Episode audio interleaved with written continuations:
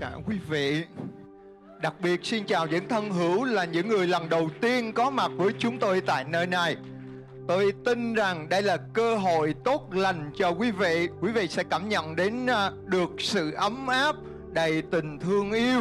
Và quý vị cảm thấy đây là gia đình thứ hai của mình. Tôi cảm thấy ghen tị với quý vị tại nơi đây. Bởi vì nhìn thấy quý vị là một phần của một hội thánh thật tuyệt vời. Một hội thánh đầy năng quyền, đầy sự hiện diện của Chúa. Tôi cảm nhận được điều đó khi từ sáng sớm đến giờ tôi ở đây. Kính thưa quý vị, tôi rất là nôn nóng để chờ đợi cái ngày hôm nay có mặt tại nơi này. Và tôi tin rằng với tất cả những nhiệt huyết mà tôi đang có, với cả một tấm lòng yêu Chúa, thì sẽ đụng chạm đến rất nhiều tấm lòng quý vị trong sáng hôm nay. Hãy quay qua người bên cạnh và nói: "Ồ, đây là ngày tuyệt vời dành cho bạn đó."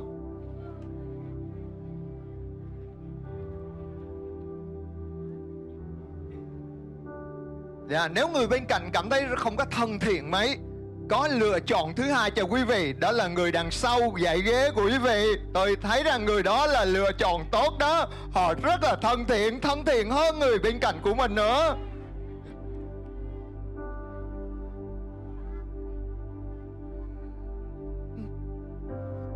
Kính thưa quý vị, sáng đây tôi nói với những người ở trong lễ một. Họ là những người thức dậy thật sớm để đến đây. Ở trong thang máy tôi gặp một người trẻ. Tôi hỏi: "Bạn ở đâu đến?" Người ấy nói: "Em ở tận quận 12 Và tôi cảm nhận rằng quý vị giống như những con chiên dậy rất là sớm. Những người ở trong lễ một đó, họ chạy đến máng cỏ và họ có những cái thức ăn thật là xanh tươi, tốt nhất của buổi sáng mai. Còn quý vị thì cảm thấy: "Ô, mục sư, như vậy tôi đến trong lễ 2 tôi có gì đây?" Tôi không muốn làm cho quý vị thất vọng đâu. Quý vị cũng có lời hứa thật tuyệt vời, đó là rượu sau sẽ ngon hơn rượu đầu. Ồ, đó là điều tuyệt vời. Tôi hy vọng rằng tôi không làm cho ai thất vọng trong sáng hôm nay. Kính thưa quý vị, có bao giờ quý vị nghẹn ngào trước một hoàn cảnh nào đó mà quý vị cảm thấy dường như mỗi ngày nó bế tắc hơn, mỗi ngày nó trầm trọng hơn, mỗi ngày nó tuyệt vọng hơn? Và chúng ta phản ứng như thế nào ở trong hoàn cảnh đó? Kinh Thánh kể về một người đàn ông. Ông có một nan đề thật là kinh khủng và ông chạy đến với Chúa Giêsu. Và Chúa Giêsu đồng ý giúp đỡ ông. Mọi chuyện tưởng như rất là suôn sẻ, nhưng nửa chừng câu chuyện của cuộc đời ông, ở trong hoàn cảnh đó thì ông bị một đám đông ngăn trở. Rồi thậm chí có một người phụ nữ xen ngang vào câu chuyện của ông. Và chính vì thế cái nan đề của người này trở nên trầm trọng hơn, bế tắc hơn. Ở trong bối cảnh như vậy, ông hoàn toàn sụp đổ. Ông ngã gục trước hoàn cảnh đó. Mọi thứ đều đi vào ngõ cụt. Và Chúa Giêsu nhìn thấy gương mặt, nhìn thấy ánh mắt của ông ấy, và Chúa phán: "Con đừng thất vọng, đừng để tâm đến những hoàn cảnh đó, hãy cứ tiếp tục tin cậy ta." Có bao nhiêu người ở trong quý vị biết rằng ngõ cụt bế tắc của cuộc đời này là nơi hoàn hảo nhất mà Đức Chúa Trời Ngài sẽ bày tỏ năng quyền của Ngài qua những hoàn cảnh đó? Sau lời phán đầy quyền năng của Chúa Giêsu: "Hãy đừng sợ, cứ tiếp tục tin cậy ta", thì Ngài đã đảo ngược mọi hoàn cảnh, Ngài đảo ngược mọi tình thế. Và người đàn ông này đã nhìn thấy Chúa hành động một cách siêu nhiên, một cách lạ lùng, ở một cấp độ rất là cao mà trước đó ông không hề nghĩ đến ở trong tâm trí của mình. Chúa có thể đổi sầu thảm ra vui mừng. Chúa có thể khiến cho những tủi nhục tôi và quý vị đang mang trở nên vinh hiển cho danh của Ngài. Và kính thưa quý vị, đó cũng là cách mà Chúa sẽ làm cho một ai đó ở trong ngày hôm nay. Tôi tin rằng trong tuần lễ mới này, quý vị sẽ thấy những điều siêu nhiên mà Chúa làm cho cuộc đời của mình. Chắc có lẽ quý vị đang thắc mắc người này là ai, và điều mà Chúa đã làm điều gì ở trên cuộc đời của ông. Ông đã kinh nghiệm cái điều tuyệt vời như vậy. Làm sao để có được điều đó? Kính thưa hội thánh, chúng ta cùng nhau suy gẫm câu chuyện đó ở trong Mác chương thứ 5, từ câu 21 đến câu số 43. Nếu quý vị đang có Kinh Thánh trên tay, xin hãy cùng với tôi mở ra đoạn Kinh Thánh này.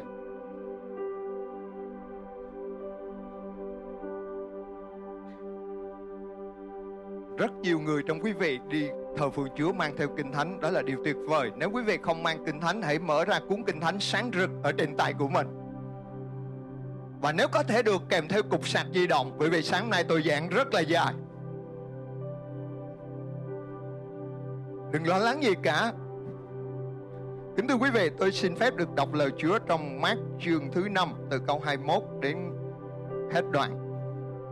Đức Chúa Giêsu lại xuống thuyền vượt qua bờ biển kia, một đoàn người rất đông tụ họp chung quanh Ngài lúc Ngài đang ở bên bờ biển. Bấy giờ, một trong những viên quản lý nhà hội tên là Giê-ru đến, khi thấy Đức Chúa Giêsu, ông liền phủ phục dưới chân Ngài, nài xin rằng: "Con gái nhỏ của tôi sắp chết, xin thầy đến và đặt tay trên cháu để cháu được chữa lành và sống." Đức Chúa Giêsu đi với Giê-ru.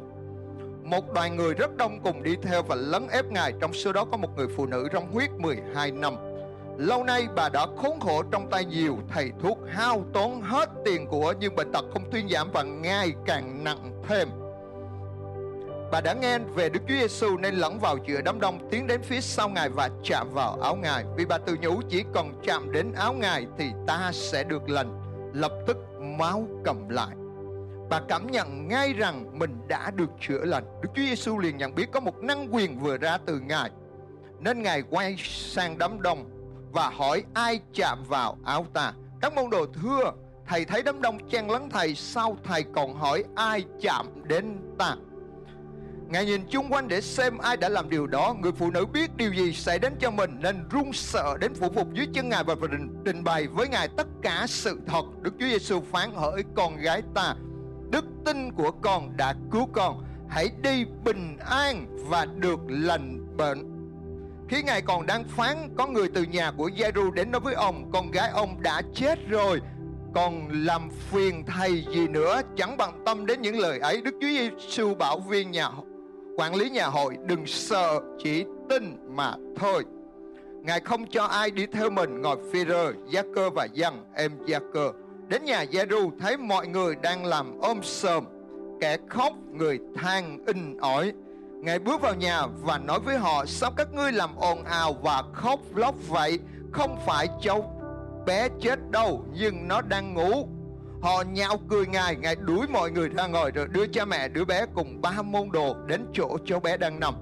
Ngài cầm tay cháu bé và phán: "Talitha cum", nghĩa là: "Này bé gái, ta truyền cho con, hãy trỗi dậy."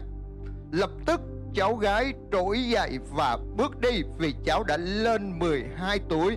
Mọi người đều kinh ngạc. Ngài nghiêm giọng ra lệnh cho họ không được cho ai biết việc này và bảo họ cho đứa trẻ ăn. Amen. Kính thưa quý vị, đây là đoạn Kinh Thánh thật là tuyệt vời. Kinh Thánh kể rằng người đàn ông có một nỗi đau tuyệt vọng, đó là Giê-ru. Ông có đứa con gái 12 tuổi sắp chết vì một căn bệnh mà lúc bấy giờ bác sĩ không thể chữa trị được. Ông đến gặp Chúa Giêsu và nài xin Ngài: "Chúa ơi, hãy đến nhà con." Ngài đặt tay trên con gái con và chữa lành cho nó để nó tiếp tục được sống. Ông không chỉ cầu xin Chúa, đó là đến nhà mình đặt tay và chữa lành cho con gái của ông, mà ông còn cầu xin Chúa hãy đến nhà mình một cách nhanh chóng, vì nó đang hấp hối, nó chẳng còn thời gian để sống nữa. Có bao giờ quý vị đã từng cầu xin cho một nhu cầu khẩn cấp đến như vậy chưa? Tôi tin một ai đó giữa vòng quý vị sáng hôm nay, quý vị đang đối diện với một hoàn cảnh, với một nhu cầu khẩn cấp nào đó, và Chúa có lời hứa cho quý vị. Chúa nói với Giê-ru: "Được, ta sẽ đến nhà con ngay." Chúa đồng ý là đến nhà Giê-ru. Điều đó có nghĩa là Ngài cũng đồng ý, Ngài cũng nhận lời cầu nguyện của một ai đó cho một nhu cầu khẩn cấp nào đó trong tuần lễ mới này. Chúa đồng ý với Giê-ru. Đó là điều tuyệt vời. Chúa luôn nhận lời cầu nguyện của chúng ta. Và kính thưa quý vị, tôi tin ngày hôm nay Chúa sẽ phán quý vị. Chúa là đấng thành tín với một ai đó đang ngồi tại nơi đây. Nhưng kính thưa quý vị, câu chuyện xảy ra không như mong đợi của Giê-ru. Hãy nhớ rằng cuộc đời không bao giờ là con đường trải đầy hoa hồng cả. Cuộc đời này nó đầy chông gai, đầy thử thách, đầy những khắc nghiệt. Và kính thưa quý vị, đoạn Kinh Thánh ghi lại rằng nửa đường, nửa chừng thì Chúa Giê-xu dừng lại. Và Giê-ru cảm thấy rất là hụt hẫng, bởi vì ông cố gắng để mở đường, một đám đông rất là đông và chen lẫn theo. Ông nói mọi người hãy tránh ra, tôi cần đường để đi, tôi có việc gấp. Và bây giờ Chúa Giê-xu dừng lại bởi vì đám đông. Và có một người phụ nữ bệnh tật 12 năm cố gắng chen lấn vào đám đông và chạm đến vạt áo của Chúa Giê-xu. Chúa dừng lại rất lâu, lâu đến nỗi mà Giê-ru phải nghẹn ngào. Có bao giờ quý vị nghẹn ngào trong một hoàn cảnh nào đó chưa? Quý vị cảm thấy rất là tuyệt vọng, rất là thất vọng vì một ai đó đã ngăn trở quý vị. Quý vị cảm thấy rất là thất vọng vì một hoàn cảnh nào đó đã làm cho kế hoạch của cuộc đời chúng ta bị gián đoạn. Và Kinh Thánh kể tiếp, Ngài dừng lại. Chúa Giê-xu dừng lại, Ngài dừng lại để xem một ai đó vừa chạm đến Ngài. Các môn đồ nói, ồ Chúa ơi, cả một đoàn dân đông mà thầy hỏi ai chạm đến áo Ngài, làm sao chúng con biết được? Cả một đám đông chen lấn thầy mà thầy hỏi ai chạm đến áo ta? Chúa Giê-xu nói, ồ không, ta phải dừng lại, bởi ta biết chắc chắn rằng có một ai vừa chạm đến ta. Có một người nào đó vừa chạm đến Ngài. Ngài biết được điều đó. Nếu sáng nay quý vị thực sự muốn chạm đến Ngài, Ngài quan tâm đến điều đó. Và kính thưa quý vị, Chúa nói, ồ ta phải dừng lại, ta biết rằng có một ai đó vừa chạm đến ta. Và người phụ nữ này lên tiếng nói ra sự thật. Câu chuyện của Giê-ru dừng lại. Và Kinh Thánh kể tiếp về câu chuyện của người phụ nữ này. Thoạt nhìn thì nó không có kết nối với nhau, nhưng ẩn chứa bên trong có một sự kết nối sâu sắc. Chúa Giê-xu đã bày tỏ năng quyền của Ngài, bày tỏ sự vinh quang của Ngài ở trên một nỗi tủi nhục cay đắng của Giê-ru. Bởi vì đứa bé mới 12 tuổi bây giờ nó sắp chết rồi. Đó là một sự thất vọng rất lớn. Con gái tôi cũng năm nay 12 tuổi, tôi rất là yêu thương cô bé ấy. Và kính thưa quý vị, Chúa Giê-xu đã bày tỏ một năng quyền qua một hoàn cảnh thật là tủi nhục cay đắng của một người phụ nữ 12 năm vật lộn ở trong bệnh tật. Không phải 1-2 năm mà 12 năm chiến đấu để giành lại sự sống mỗi ngày. Thật là khó khi sống ở trong một thân thể như vậy. Và Chúa đã bày tỏ sự vinh quang của Ngài ở trên những hoàn cảnh trông rất là tuyệt vọng như vậy. Và kính thưa quý vị, cùng một cách như thế, Chúa là đấng hôm qua, hôm nay và muôn đời không hề thay đổi. Những điều mà Ngài đã làm trên người phụ nữ mất huyết 12 năm này, hay là trên con gái của Giê-ru, một viên quản lý nhà hội lúc bấy giờ, thì Chúa cũng sẽ làm điều đó cho một ai đó khi quý vị đối diện với một hoàn cảnh tuyệt vọng tương tự giống như vậy. Sáng nay tôi chia sẻ vài điều cho hội thánh, cho lễ một. Đó là để kinh nghiệm sự vinh quang của Chúa ở trên một hoàn cảnh nào đó, chúng ta cần phải kết nối mạnh mẽ với Chúa. Giê-ru đã đến với Chúa ở trong hoàn cảnh tuyệt vọng. Người phụ nữ này đã đến với Chúa trong một hoàn cảnh tuyệt vọng. Cả hai có chung một hoàn cảnh tuyệt vọng và họ cùng đến với Chúa Giê-xu, cùng gặp nhau dưới vạt áo của Chúa Giê-xu Christ và năng quyền của Ngài đã bày tỏ qua những hoàn cảnh đó. Cho nên tôi muốn kêu gọi tất cả quý vị, những gì quý vị đang đối diện hay những tuyệt vọng, những đau đớn nào đó, những nỗi tủi nhục nào đó ở trong cuộc đời quý vị hãy tìm đến với Chúa Giê-xu và dưới vạt áo của Ngài chúng ta có năng quyền để được giải quyết. Chúng ta có câu trả lời cho cuộc đời của mình. Và điều nữa mà tôi đã chia sẻ cho hội thánh lễ một sáng hôm nay, đó là chúng ta cần phải nhận biết Chúa của chúng ta đang tin cậy là đấng có thẩm quyền, có uy quyền, có năng quyền để giải quyết tất cả mọi nan đề, mọi rối ren tôi và quý vị đang đối diện. Giê-ru đến gặp Chúa và nói với Chúa rằng, Chúa ơi, xin Ngài hãy đến nhà con, đặt tay trên con gái của con để nó được chữa lành. Không quan trọng là căn bệnh nó đang nguy hiểm như thế nào, không quan trọng là đứa bé đó còn sống được bao nhiêu. có thời gian bao nhiêu để tiếp tục còn sống. Không quan trọng nó bế tắc như thế nào, Giê-ru tin rằng chỉ cần Chúa Giê-xu đến nhà ông, cái sự hiện diện của Chúa ở trong căn nhà của ông, thì mọi nan đề sẽ được giải quyết. Vì ông biết rằng Chúa có năng quyền, Chúa có thẩm quyền để làm điều đó.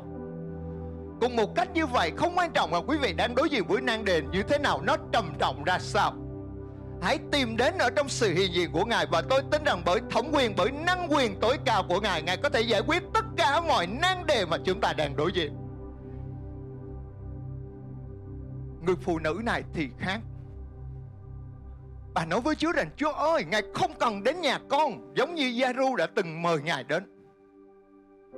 Bởi vì sau 12 năm bệnh tật, con mất tất cả rồi, nhà con là trống trơ rồi, không còn gì cả. Con bán tất cả mọi thứ để chữa bệnh rồi, bây giờ trống rỗng rồi, chẳng còn gì cả. Căn nhà của con không xứng đáng để mời Chúa đến. Con không đủ tiêu chuẩn để tiếp đãi Chúa ở trong căn nhà của con. Bây giờ Ngài không cần đến nhà con giống như Ngài đến nhà Giê-ru đâu. Con chạy đến với Ngài và con chỉ cần chạm đến trôn áo, vạt áo, gấu áo, tua áo, chạm đến áo của Ngài thôi, con sẽ được chữa lành. Bà tin điều đó. Bà tin rằng Chúa có năng quyền để chữa lành cho bà. Giê-ru tin rằng Chúa có thẩm quyền để đặt tay trên con gái của mình và con gái của mình được lành và tiếp tục sống. Những người phụ nữ này tin rằng Chúa không cần đặt tay, con chỉ chạm đến Ngài thôi, con được chữa lành. Chúa có năng quyền để giải quyết mọi hoàn cảnh của tôi và quý vị đang đối diện.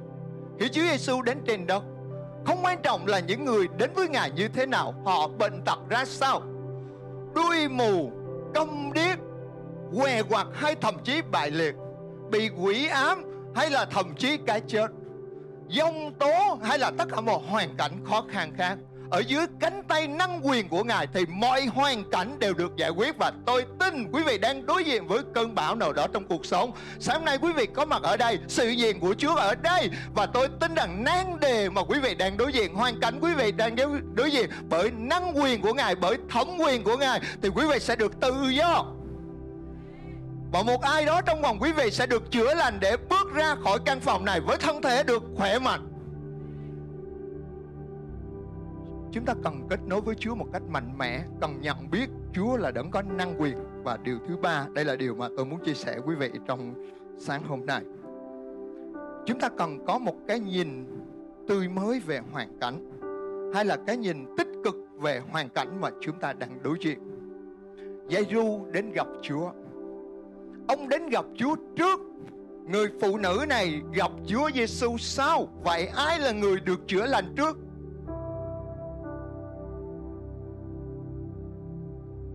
Tôi cần những người không có bằng đại học.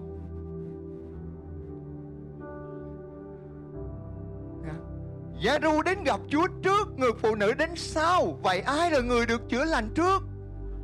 Và người phụ nữ trước, tại sao vậy? Giê-ru đến gặp Chúa trước, đáng lẽ ra ông phải được chữa lành trước, con gái ông phải lành trước, vì Chúa là đấng công bình mà. Con đến trước thì thầy phải đến nhà con trước. Chúng ta xếp hàng trước, chúng ta phải giải quyết trước, công việc chúng ta phải giải quyết trước. Người ấy xếp hàng sau, đương nhiên người ta phải giải quyết sau. Đó là cái nhìn của chúng ta. Nhưng mà một bạn nào đó, một người nào đó ở đây nói người phụ nữ trước. Đó là lý do mà tôi cần những người không có bằng đại học nói như vậy đó. Kính thưa quý vị, Chúa chữa lành cho người phụ nữ trước, cho chúng ta có một cái nhìn tươi mới ở đây, khác với những gì chúng ta suy nghĩ. Cái tầng trời cao hơn đất bao nhiêu thì đường lối về ý tưởng của Ngài cũng lớn hơn đường lối về ý tưởng của chúng ta bấy nhiêu. Ngài làm một cách siêu nhiên, năng quyền khác với những gì tôi và quý vị đang cầu xin và suy tưởng. Chúa có thể đến nhà Giê-ru bởi vì con gái ông đang hấp hối, đây là việc khẩn cấp. Chúa có thể đến đặt tay và chữa lành cho đứa bé trước, bởi vì nó cần như vậy. Rồi Chúa nói với người phụ nữ: thôi được rồi, ta biết con bệnh tật 12 năm rồi, con ráng chờ đợi thêm vài tiếng nữa không sao. Ta sẽ quay trở lại và hẹn gặp con ở đó, ta sẽ chữa lành con sau. Chúa có thể làm như vậy được. Nhưng mà kính thưa quý vị, đó là suy nghĩ của chúng ta. Chúa dừng lại cho một trường hợp không khẩn cấp, và Chúa bỏ qua một trường hợp khẩn cấp. Quý vị có thấy vô lý không ạ? Quý vị có thể ngạc nhiên chỗ này không ạ? Chúa dừng lại cho một việc không khẩn cấp, nhưng Ngài bỏ qua một việc trông rất là khẩn cấp. Và trong khi Chúa dừng lại thì Giê-ru đã lạc mất Chúa. Có bao giờ quý vị lạc mất Chúa chưa? Có bao giờ quý vị cảm nhận rằng ô, cuộc đời tôi cảm thấy, tôi cảm nhận như Chúa không có ở cùng với tôi. Quý vị cảm thấy như lời cầu nguyện của chúng ta chỉ đến trần nhà rồi nó quay xuống. Nó ra khỏi miền chúng ta cùng với tốc độ, và đúng tốc độ đó nó quay trở lại với chúng ta. Chúng ta chẳng thấy điều gì cả, hoàn toàn là vô vọng ở trong cuộc đời này. Giê-ru đã lạc mắt Chúa bởi đám đông. Đừng bao giờ để đám đông khiến cho chúng ta lạc mắt Chúa. Hãy nắm chặt lấy Ngài. Hãy nói như Gia-cốp rằng con sẽ không để Ngài đi đâu cho đến khi còn được phước, cho đến khi Ngài ban phước cho con. Đấy là trường hợp khẩn cấp, nhưng Chúa phải dừng lại để xem ai đã chạm đến ta. Chúa phán ai đã chạm đến ta. Chúa dành thời gian để nói chuyện với người phụ nữ này. Và Kinh Thánh phán như vậy: bà kể ra hết sự thật về cuộc đời của mình. Chúa quan tâm chúng ta. Tôi thấy được sự nhân từ này. Chúa bỏ qua một việc rất khẩn cấp, và Chúa ở đây để nghe câu chuyện của một người phụ nữ trông rất là thất vọng, sống cả một cuộc đời tủi nhục ở trong bệnh tật, sống cô đơn, sống tuyệt vọng trong 12 năm. Bây giờ Chúa dừng lại để nghe câu chuyện cuộc đời bà. Quý vị nghĩ mất bao lâu để bà kể hết câu chuyện của mình?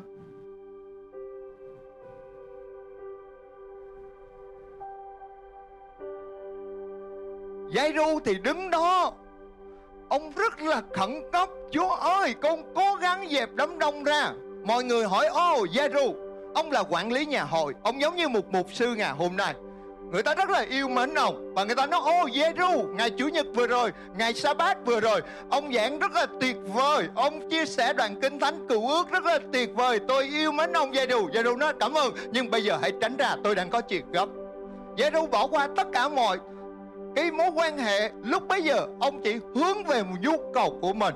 Và kính thưa quý vị, lúc bấy giờ thì Chúa Giê-xu lại dừng lại. Một cái hoàn cảnh nó rất là trớ trêu ở đây. Và kính thưa quý vị, mất bao lâu để Chúa có thể nghe hết câu chuyện này? Quý vị hãy tưởng tượng như vậy. Tôi thích cái câu chuyện này. Tôi có một người phụ nữ ở nhà. Mỗi khi cô ấy kể chuyện á, là giống như hát ru á. Tôi ngủ hồi nào tôi không biết luôn. Và cô nói một lều dài, một câu chuyện dài, đến khi cô phát hiện ra tôi ngủ rồi. Thế cô lay động tôi một cái: ủa anh ngủ rồi hả? Tôi nói anh ngủ. Thế là cô kể tiếp. Mặc dù tôi nói ngủ rồi, anh ngủ, cô kể tiếp. Tôi hiểu được những người phụ nữ kể chuyện, họ kể chuyện rất là tuyệt vời. Và kính thưa quý vị, người phụ nữ này đã kể câu chuyện của mình cho Chúa Giê-xu mất bao lâu? Giê-ru thì ngồi đó, ông đứng đó, ông chờ đợi con gái mình sắp chết. Còn ở đây thì người phụ nữ này cứ kể câu chuyện của mình. Bà kể câu chuyện của 12 năm về trước cho đến bây giờ, nó rất là dài. Đôi khi, kính thưa quý vị, kính thưa hội thánh của tôi ơi, kính thưa quý vị, đôi khi Đức Chúa Trời khiến bạn phải chờ đợi. Chúng ta giống như Giê-ru đó, chúng ta phải ở đây để chờ đợi Chúa. Đôi khi Chúa chưa đáp lời cầu xin của quý vị chưa thấy kết quả, bởi vì Đức Chúa Trời muốn chúng ta chờ đợi. Giê-ru ở đó để chờ đợi Chúa, mặc dù ông không muốn như vậy. Tại sao phải chờ đợi?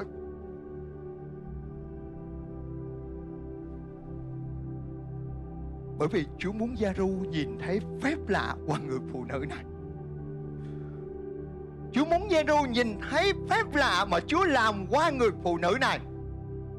Bà kể hết câu chuyện của cuộc đời mình, và Giê-ru đứng đó nghe hết. Và ông chứng kiến một phép lạ mà Chúa Giê-xu làm trên người phụ nữ này, trước khi ông thấy phép lạ mà Chúa làm trên con gái của mình. Trước khi phép lạ xảy ra trên Giê-ru, ông phải chứng kiến, ông phải nhìn thấy phép lạ mà Chúa làm trên một ai đó. Và đó là hột giống đức tin mà Chúa Giê-xu muốn gieo vào lòng của Giê-ru. Bởi vì Chúa Giê-xu muốn Giê-ru phải nhìn thấy phép lạ trước khi kinh nghiệm phép lạ cho chính mình, chờ đợi phép lạ của mình. nhưng phải nhìn thấy phép lạ qua một ai đó. Chờ đợi sự chữa lành cho mình, nhưng phải xem người khác được chữa lành. Kính thưa quý vị, tại sao vậy? Tại sao phải chờ đợi? Ngài không để chúng ta chán nản, thất vọng trong sự chờ đợi đâu. Nhưng Chúa muốn khích lệ đức tin của tôi. Vì vậy cứ tiếp tục tin cậy nơi Ngài, tiếp tục học bài học đức tin của sự trông cậy, để chúng ta nhận biết rằng Đức Chúa Trời đã làm cho một ai đó. Nếu Chúa Giêsu đã làm cho người phụ nữ này, Chúa cũng sẽ làm điều đó cho con gái của Giê-ru. Chúa muốn cho Giê-ru biết điều đó, cho nên ông phải chờ đợi để nhìn thấy phép lạ Chúa làm. Đó là lý do mà chúng ta đừng nên ganh ghét với một ai cả. Hãy vui với kẻ vui, hãy khóc với kẻ khóc. Kinh Thánh phán như vậy. Nếu Đức Chúa Trời đã làm cho một ai đó thì chắc chắn rằng Ngài sẽ làm cho tôi, cho quý ông bà chị em. Cho nên hãy vui với một ai đó, vì chúng ta nhìn thấy phép lạ Chúa làm cho họ, và chúng ta tin rằng điều đó cũng xảy ra trên chúng ta.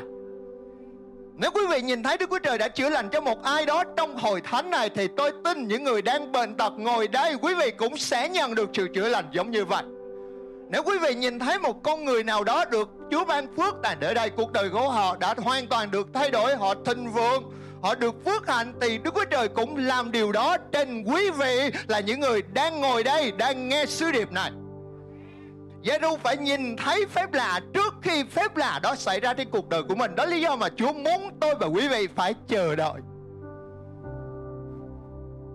Ngài ban phước cho họ, Ngài cũng ban phước cho bạn. Giê-ru và người phụ nữ đó cùng xin sự chữa lành, cùng đến với Chúa để cầu xin Chúa chữa lành. Nhưng mà Giê-ru thì khác. Kinh Thánh ghi lại rằng Giê-ru nhận được sự sống lại, người phụ nữ đó nhận được sự chữa lành, nhưng mà Giê-ru nhận được sự sống lại. Đó là lý do mà Chúa muốn Giê-ru chờ đợi, bởi vì ông sẽ nhận được một phép lạ lớn lao hơn.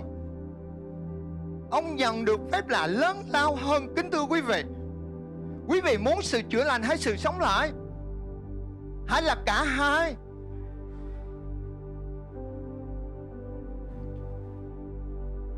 Một vài người nói cả hai, tôi thích cả hai. Tôi cũng vậy, tôi thích cả hai.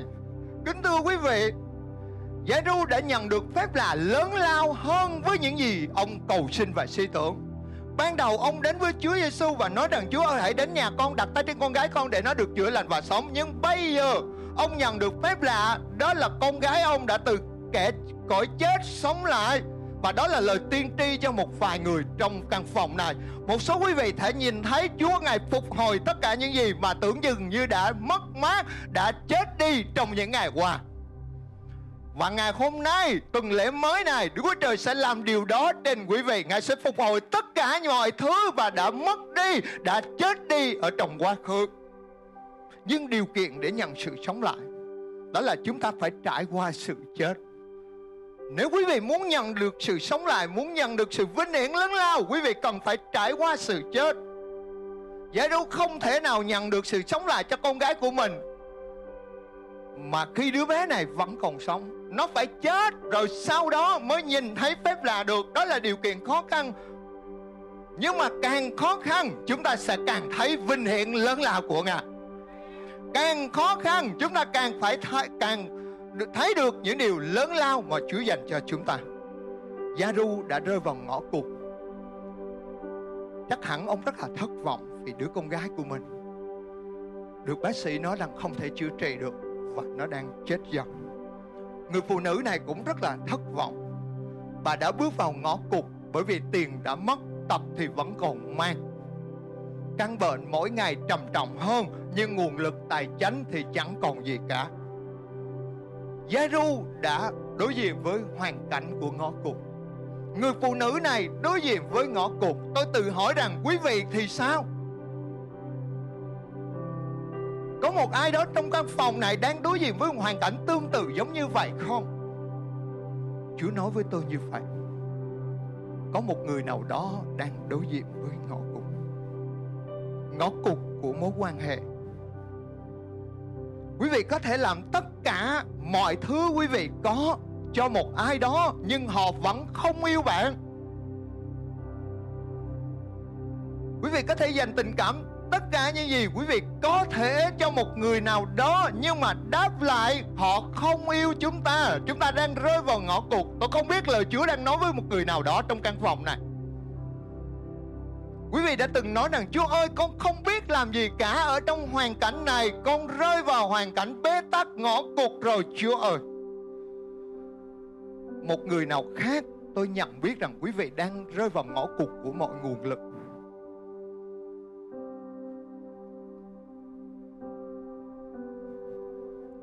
Quý vị cảm nhận ở trong túi mình chẳng còn đồng tiền nào cả. Quý vị đã dùng hết mọi thẻ tín dụng mình đang có, chẳng còn số dư nào cả.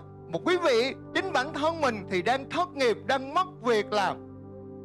Và kính thưa quý vị cảm thấy mình đang rơi vào ngõ cụt của cuộc sống này. Và thậm chí quý vị nói rằng: Chúa ơi, con không biết nơi nào để đi cả, cuộc đời con hoàn toàn tuyệt vọng, tương lai con hoàn toàn tuyệt vọng. Một vài người quý vị đang gặp ngõ cụt ở trong mối quan hệ với Chúa. Giê-ru đang đối diện với ngõ cụt. Người phụ nữ này đang đối diện với ngõ cụt. Còn quý vị thì sao? Nhiều lần chúng ta muốn từ bỏ những tội lỗi kín dấu nào đó không đọc lòng Chúa. Chúng ta quyết định là: Chúa ơi, con quyết định bỏ, con quyết định từ khước nó. Nhưng một lần nữa quý vị lại phạm vào. Một lần nữa quý vị không từ bỏ được. Và chúng ta cảm thấy thất vọng về chính mình. Chúng ta cảm thấy thất vọng về chính cuộc đời của mình. Và kính thưa quý vị, một vài người quý vị đang tuyệt vọng ở trong những hoàn cảnh như vậy. Chúng ta đang trải qua những điều thật sự khó khăn của cuộc sống. Nhưng hãy có một cái nhìn tươi mới về những điều chúng ta đang đối diện. Hãy có một cái nhìn tươi mới hơn, tích cực hơn về hoàn cảnh của mình. Kính thưa hội thánh, hỡi những người yêu dấu của tôi, lời Chúa muốn kính lệ quý vị rằng cho dù quý vị đang đối diện với những ngõ cụt của bế tắc, nhưng Đức Chúa Trời không đem chúng ta đến đây rồi Ngài để chúng ta rơi vào cái bế tắc của cuộc đời này đâu. Hãy nhớ rằng Ngài sẽ dẫn chúng ta đến phép lạ lớn hơn qua những ngõ cụt này. Ngõ cụt là nơi hoàn hảo nhất để Đức Chúa Trời Ngài bày tỏ năng quyền của Ngài qua mỗi chúng ta. Hãy tiếp tục vững lòng. Chúa muốn phán như vậy. Thi Thiên 23 câu số 4: Dọc khi tôi đi trong trũng bóng chết, tôi cũng chẳng sợ tai họa, vì Chúa ở cùng với tôi. Chúa không để chúng ta chết trong trũng của bóng chết đâu. Cho nên hãy có nhìn tích cực về cuộc đời của mình. Hãy có cái nhìn tích cực về hoàn cảnh của mình. Hãy có cái nhìn tươi mới về những gì mà quý vị đang đối diện. Bởi vì Chúa có năng quyền, Chúa có thẩm quyền để giúp đỡ tôi quý vị vượt qua tất cả mọi hoàn cảnh đó. Ngài có thể bày tỏ vinh hiển của Ngài qua những tủi nhục tôi và quý vị đang mang ở trong cuộc đời này. Và điều cuối cùng mà tôi muốn chia sẻ với hội thánh trong sáng hôm nay: chúng ta cần sự dẫn dắt tươi mới từ nơi Chúa. Ngoài cái nhìn tươi mới, quý vị cần sự dẫn dắt tươi mới từ nơi Chúa.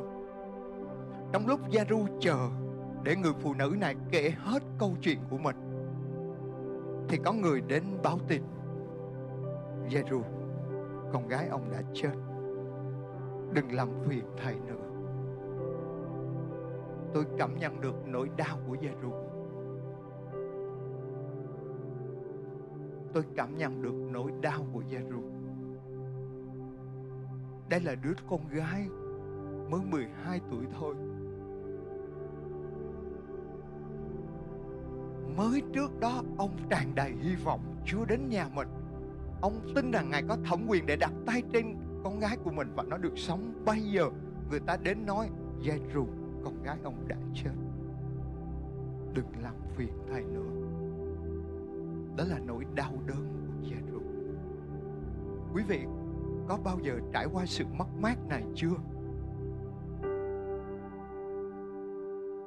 Đó là nỗi đau đớn. Nhưng kính thưa quý vị, hãy nhớ điều này: họ không chỉ báo tin, họ không chỉ báo tin rằng con gái ông chết rồi, đừng làm phiền thầy nữa. Không chỉ báo tin rằng con gái ông chết rồi, nhưng mà họ kèm theo một lời bình luận. họ kèm theo một lời bình luận, đó là đừng làm phiền thầy nữa, đến báo con gái tôi chết rồi thì đủ rồi. Nhưng mà họ thêm một lời bình luận, đó là đừng làm phiền thầy nữa. Có một cái lời bình luận nào đó mà quý vị phải mất ăn mất ngủ 3 năm chưa? Vài người gật đầu. Chỉ cần một lời bình luận thôi, chúng ta đã mất ăn mất ngủ, chúng ta sống đau khổ và vật vã cả 3 năm. Kính thưa quý vị, người ta đến nói với Giê-ru rằng, Giê-ru, con gái ông chết rồi, đừng làm phiền thầy nữa. Có nghĩa là lời bình luận này như vậy: con gái ông chết thật rồi, hãy chấp nhận sự thật đi Giê-ru, đừng đeo đuổi Chúa nữa, đừng ở đây chờ đợi nữa, đừng có ở đó mà trông cậy nơi Chúa nữa, bởi vì con gái ông đã thật sự chết rồi, ông thất bại rồi đó Giê-ru. Cái nan đề ông bế tắc thật sự rồi đó, đến bây giờ là không còn hy vọng nữa Giê-ru. Trước đó Giê-ru nó không sao, mọi người ở nhà cứ bình tĩnh, tôi sẽ đến gặp Chúa và gặp Chúa xong mọi thứ sẽ giải quyết êm đẹp. Nhưng bây giờ chính những người đã nghe vậy, họ đến nói với Giê-ru, Giê-ru, những lời mà ông nói trước đây bây giờ bế tắc rồi, bởi vì con gái ông không chỉ hấp hối mà bây giờ nó ngưng thở rồi. Đừng ở đó mà chờ đợi Chúa nữa, đừng ở đó mà trông cậy Chúa nữa, đừng có đến hội thánh nữa, đừng có tiếp tục tin nữa, mà hãy giải quyết việc của anh đi. Đó là lời bình luận đó, đừng làm phiền thầy nữa. Kính thưa quý vị, quý vị hiểu được lời bình luận đó nó nguy hiểm như thế nào không? Hãy cẩn thận với những lời bình luận này. Đây là lời bình luận mà khiến chúng ta phải bỏ cuộc. Đây là lời mà khiến chúng ta phải bỏ cuộc trước những gì mà Chúa phán. Đây là lời mà khiến tôi và quý vị phải bỏ cuộc trước những hoàn cảnh khó khăn nào đó. Đây là lời mà ma quỷ đang gieo vào trong cuộc đời quý vị. Nó quá bế tắc rồi, nó đã đi vào ngõ cụt rồi, không còn thời gian để cứu chữa nữa. Và kính thưa quý vị, kẻ thù luôn muốn chúng ta bỏ cuộc. Nhưng sáng hôm nay, hội thánh ơi, tôi muốn khích lệ quý vị. Quý vị cần phải nói với những kẻ nói quý vị như vậy: làm thế nào mà anh bảo tôi bỏ cuộc? Bởi vì đó là con gái của tôi, không phải con gái của anh. Đó là con gái của tôi. Làm sao anh bảo tôi phải trở về, phải bỏ cuộc, vì đó là đứa con gái của tôi? Làm sao anh có thể bảo tôi bỏ cuộc trong khi tôi nghĩ rằng còn nước thì còn tát mà, có Chúa ở đây tôi vẫn còn có hy vọng. Hãy nói với những lời nói tiêu cực rằng đừng bảo tôi bỏ cuộc, bởi vì tôi tiếp tục tin cậy Chúa, tôi ở đây chôn chân nơi đồn lũy, tôi trung tín với Chúa, tôi tiếp tục tìm kiếm Chúa, nắm chặt lấy Chúa cho đến bao giờ Ngài có câu trả lời cho tôi. Đừng bao giờ bỏ cuộc, đừng bao giờ bỏ cuộc.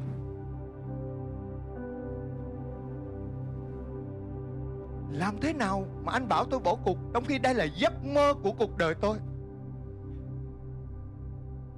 Quý vị có bao giờ quên lửng đi cái giấc mơ mà Chúa đặt trên cuộc đời quý vị khi quý vị đối diện với những áp lực, những khó khăn trong cuộc sống không? Đừng bao giờ bỏ cuộc, bởi vì đây là giấc mơ của cuộc đời tôi quý vị. Chúng ta đã đến đây rồi, một số quý vị là những thân hữu lần đầu tiên có mặt trong hội thánh, quý vị đã đến hội thánh rồi. Một số quý vị thì ở trong hội thánh này rất lâu rồi, quý vị đã đi một quãng đường rất xa, rất dài rồi. Đừng bao giờ bỏ cuộc, hãy nói với những lời tiêu cực đó rằng tôi không bỏ cuộc đâu. Tôi đã đến đây rồi, tôi không bỏ cuộc đâu. Tôi tin rằng lời này là lời mà Chúa sẽ phán quý vị khi quý vị có ý định yếu đuối và thối lùi. Giê-ru rất là bàng hoàng. Kính thưa quý vị, ông không còn muốn đi nữa. Khi nghe cái lời đó, Giê-ru cảm thấy gục ngã. Chúa phán Giê-ru, đừng sợ, đừng sợ, chỉ tin mà thôi. Ở trong câu 36 trong Kinh Thánh quý vị, Chúa phán rằng chẳng bằng tâm đến những lời đó. Chúa Giê-xu không quan tâm đến những lời mà người ta bình luận về cuộc đời của Giê-ru. Đừng bận tâm đến những lời nói tiêu cực mà ma quỷ đang lừa dối cuộc đời quý vị. Chúa Giê-xu phán chỉ tin mà thôi, đừng sợ, cứ tiếp tục tin. Đây là lời mà Chúa dành cho một người nào đó. Quý vị đừng bận tâm đến những hoàn cảnh khó khăn mà chúng ta đang đối diện, hãy tiếp tục tin cậy Chúa. Và kính thưa hội thánh, đây là lúc hành trình được chuyển hướng. Đây là lúc mà Giê-ru cần sự dẫn dắt từ mới. Lúc ông ngã quỵ xuống, Chúa phán Giê-ru: bây giờ con hãy đứng dậy và theo ta. Kính thưa quý vị, trước đó Giê-ru đến với Chúa Giê-xu và nói rằng: Chúa ơi, Ngài đến nhà con. Ông nỗ lực, ông dình tất cả mọi cái ảnh hưởng của ông để có thể nói với đám đông: mọi người thông cảm bởi vì Chúa Giê-xu cần đến nhà tôi. Và Giê-ru nói với Chúa rằng: Chúa ơi, Ngài đi theo con biết con đường nào ngắn nhất từ đây đến nhà của con. Bởi vì con gái con hấp hối rồi, nó sắp chết rồi, Ngài cần phải đi đường tắt. Giê-ru đang giận Chúa, nhưng bây giờ kính thưa quý vị, ông không còn muốn đi nữa. Có bao nhiêu người trong quý vị đã từng không muốn làm điều gì cả khi quý vị đối diện với thất vọng? Tôi cảm nhận một số quý vị đang có dấu hiệu như muốn dừng lại ở trong một hoàn cảnh nào đó. Và sáng hôm nay Chúa phán quý vị: hãy đứng dậy và tiếp tục đi. Hành trình đã thực sự thay đổi. Trước đó Giê-ru đi rất là nhiệt huyết: Chúa ơi, con dẫn Chúa đến nhà con. Bây giờ ông thất vọng, ông ngồi xuống, ông ngã quỵ, ông không muốn đi nữa. Và Chúa phán: nào Giê-ru, bây giờ con đứng lên, con hãy theo ta. Không phải ta đi theo con nữa, mà bây giờ con hãy đi theo ta. Hành trình thực sự chuyển hướng, kính thưa hội thánh. Giê-ru, con phải trỗi dậy. Những người không muốn đi nữa, lời Chúa muốn kêu gọi quý vị rằng hãy tiếp tục trỗi dậy và bước đi. Những người muốn dừng lại, Chúa phán rằng quý vị đừng dừng lại, cứ tiếp tục trỗi dậy và bước đi. Những người đang thất vọng, Chúa nói rằng đừng ngồi đó thất vọng nữa, hãy trỗi dậy và bước đi. Hỡi hội thánh của Chúa, hãy trỗi dậy và bước đi. Hãy trỗi dậy và bước đi cùng với một nhiệt huyết như trước đây chúng ta đã từng bước đi. Chúa phán: ta biết nhà con ở đâu, ta biết cách để giải quyết thất vọng của con. Con không cần dẫn ta nữa Giê-ru, mà ta sẽ dẫn con. Hãy để Chúa dẫn dắt cuộc đời quý vị ngày hôm nay ở trong một hoàn cảnh nào đó. Hãy tìm kiếm sự dẫn dắt của Chúa, hãy nắm chặt lấy Chúa cho đến khi cái nan đề của quý vị được giải quyết. Chúa bước vào nhà Giê-ru và mọi người đang tổ chức tang lễ. Họ khóc lóc ôm sòm. Kinh Thánh nói rằng Ngài bước vào nhà và nói với họ: sao các ngươi làm ồn ào và khóc lóc vậy? Không phải cháu bé chết đâu, nhưng nó đang ngủ. Ở câu số 39. Kinh Thánh phán tiếp ở câu số 40: họ nhào cười Ngài. Ngài đuổi mọi người ra ngoài, rồi đứa cha mẹ, đứa trẻ cùng 3 môn đồ đến chỗ cháu bé đang nằm. Ngài đuổi hết mọi người ra ngoài. Ngài đuổi hết những con người vô tín, nghi ngờ, chẳng tin ra khỏi căn phòng đó. Bởi vì lúc bấy giờ họ đang khóc. Và Kinh Thánh phán rằng Chúa Giê-xu đuổi hết. Ngài đuổi mọi người ra ngoài. Ngài đuổi hết những con người vô tín, nghi ngờ, chẳng tin. Và kính thưa quý vị, đứa bé này không thể trỗi dậy, không thể sống lại nếu những người kia không bước ra trước. Có những điều tốt đẹp không thể trỗi dậy ở trên cuộc đời quý vị nếu một số điều quý vị cần phải đuổi một số điều ra trước khi những điều tốt đẹp nó có thể trỗi dậy ở trong tuần lễ mới này. Hãy nói với sự vô tín, hãy nói với sự nghi ngờ, hãy nói với sự thất vọng, hãy nói với sự chán nản, nản lòng rằng hãy đi ra. Hãy ra trước khi những điều tốt đẹp nó trỗi dậy ở trong cuộc đời quý vị. Chúa đuổi ra trước khi đứa bé này trỗi dậy. Và đó cũng là điều mà Chúa muốn phán quý vị. Hãy đuổi ra khỏi cuộc đời quý vị tất cả những sự nản lòng đi, tất cả mọi sự thất vọng đi, tất cả mọi sự tủi nhục đi. Và sự tốt đẹp của Chúa sẽ trỗi dậy trong tâm lòng của quý vị. Kinh Thánh ở câu số 42: lập tức cháu bé trỗi dậy và bước đi. Cháu đã lên 12 tuổi. Mọi người đều kinh ngạc về câu chuyện này. Đến bây giờ Giê-ru mới thực sự hiểu được câu chuyện của mình như thế nào. Và tôi tin rằng một ngày nào đó quý vị sẽ hiểu được cái câu chuyện của cuộc đời mình. Tại sao Chúa cho phép quý vị chờ đợi ở trong một hoàn cảnh nào đó? Hãy cảm tạ Chúa vì sự chờ đợi này. Hãy cảm tạ Chúa vì sự gián đoạn này. Chúng ta sẽ thấy những phép lạ lớn lao hơn. Kính thưa hội thánh, cùng một cách mà Chúa đã làm về Giê-ru, Cùng một cách Chúa đã làm cho người phụ nữ mất huyết 12 năm thì Chúa cũng sẽ làm điều đó cho chúng ta ở trong ngày hôm nay. Hãy đứng dậy và ngợi khen cảm tạ Chúa vì Ngài luôn tốt lành.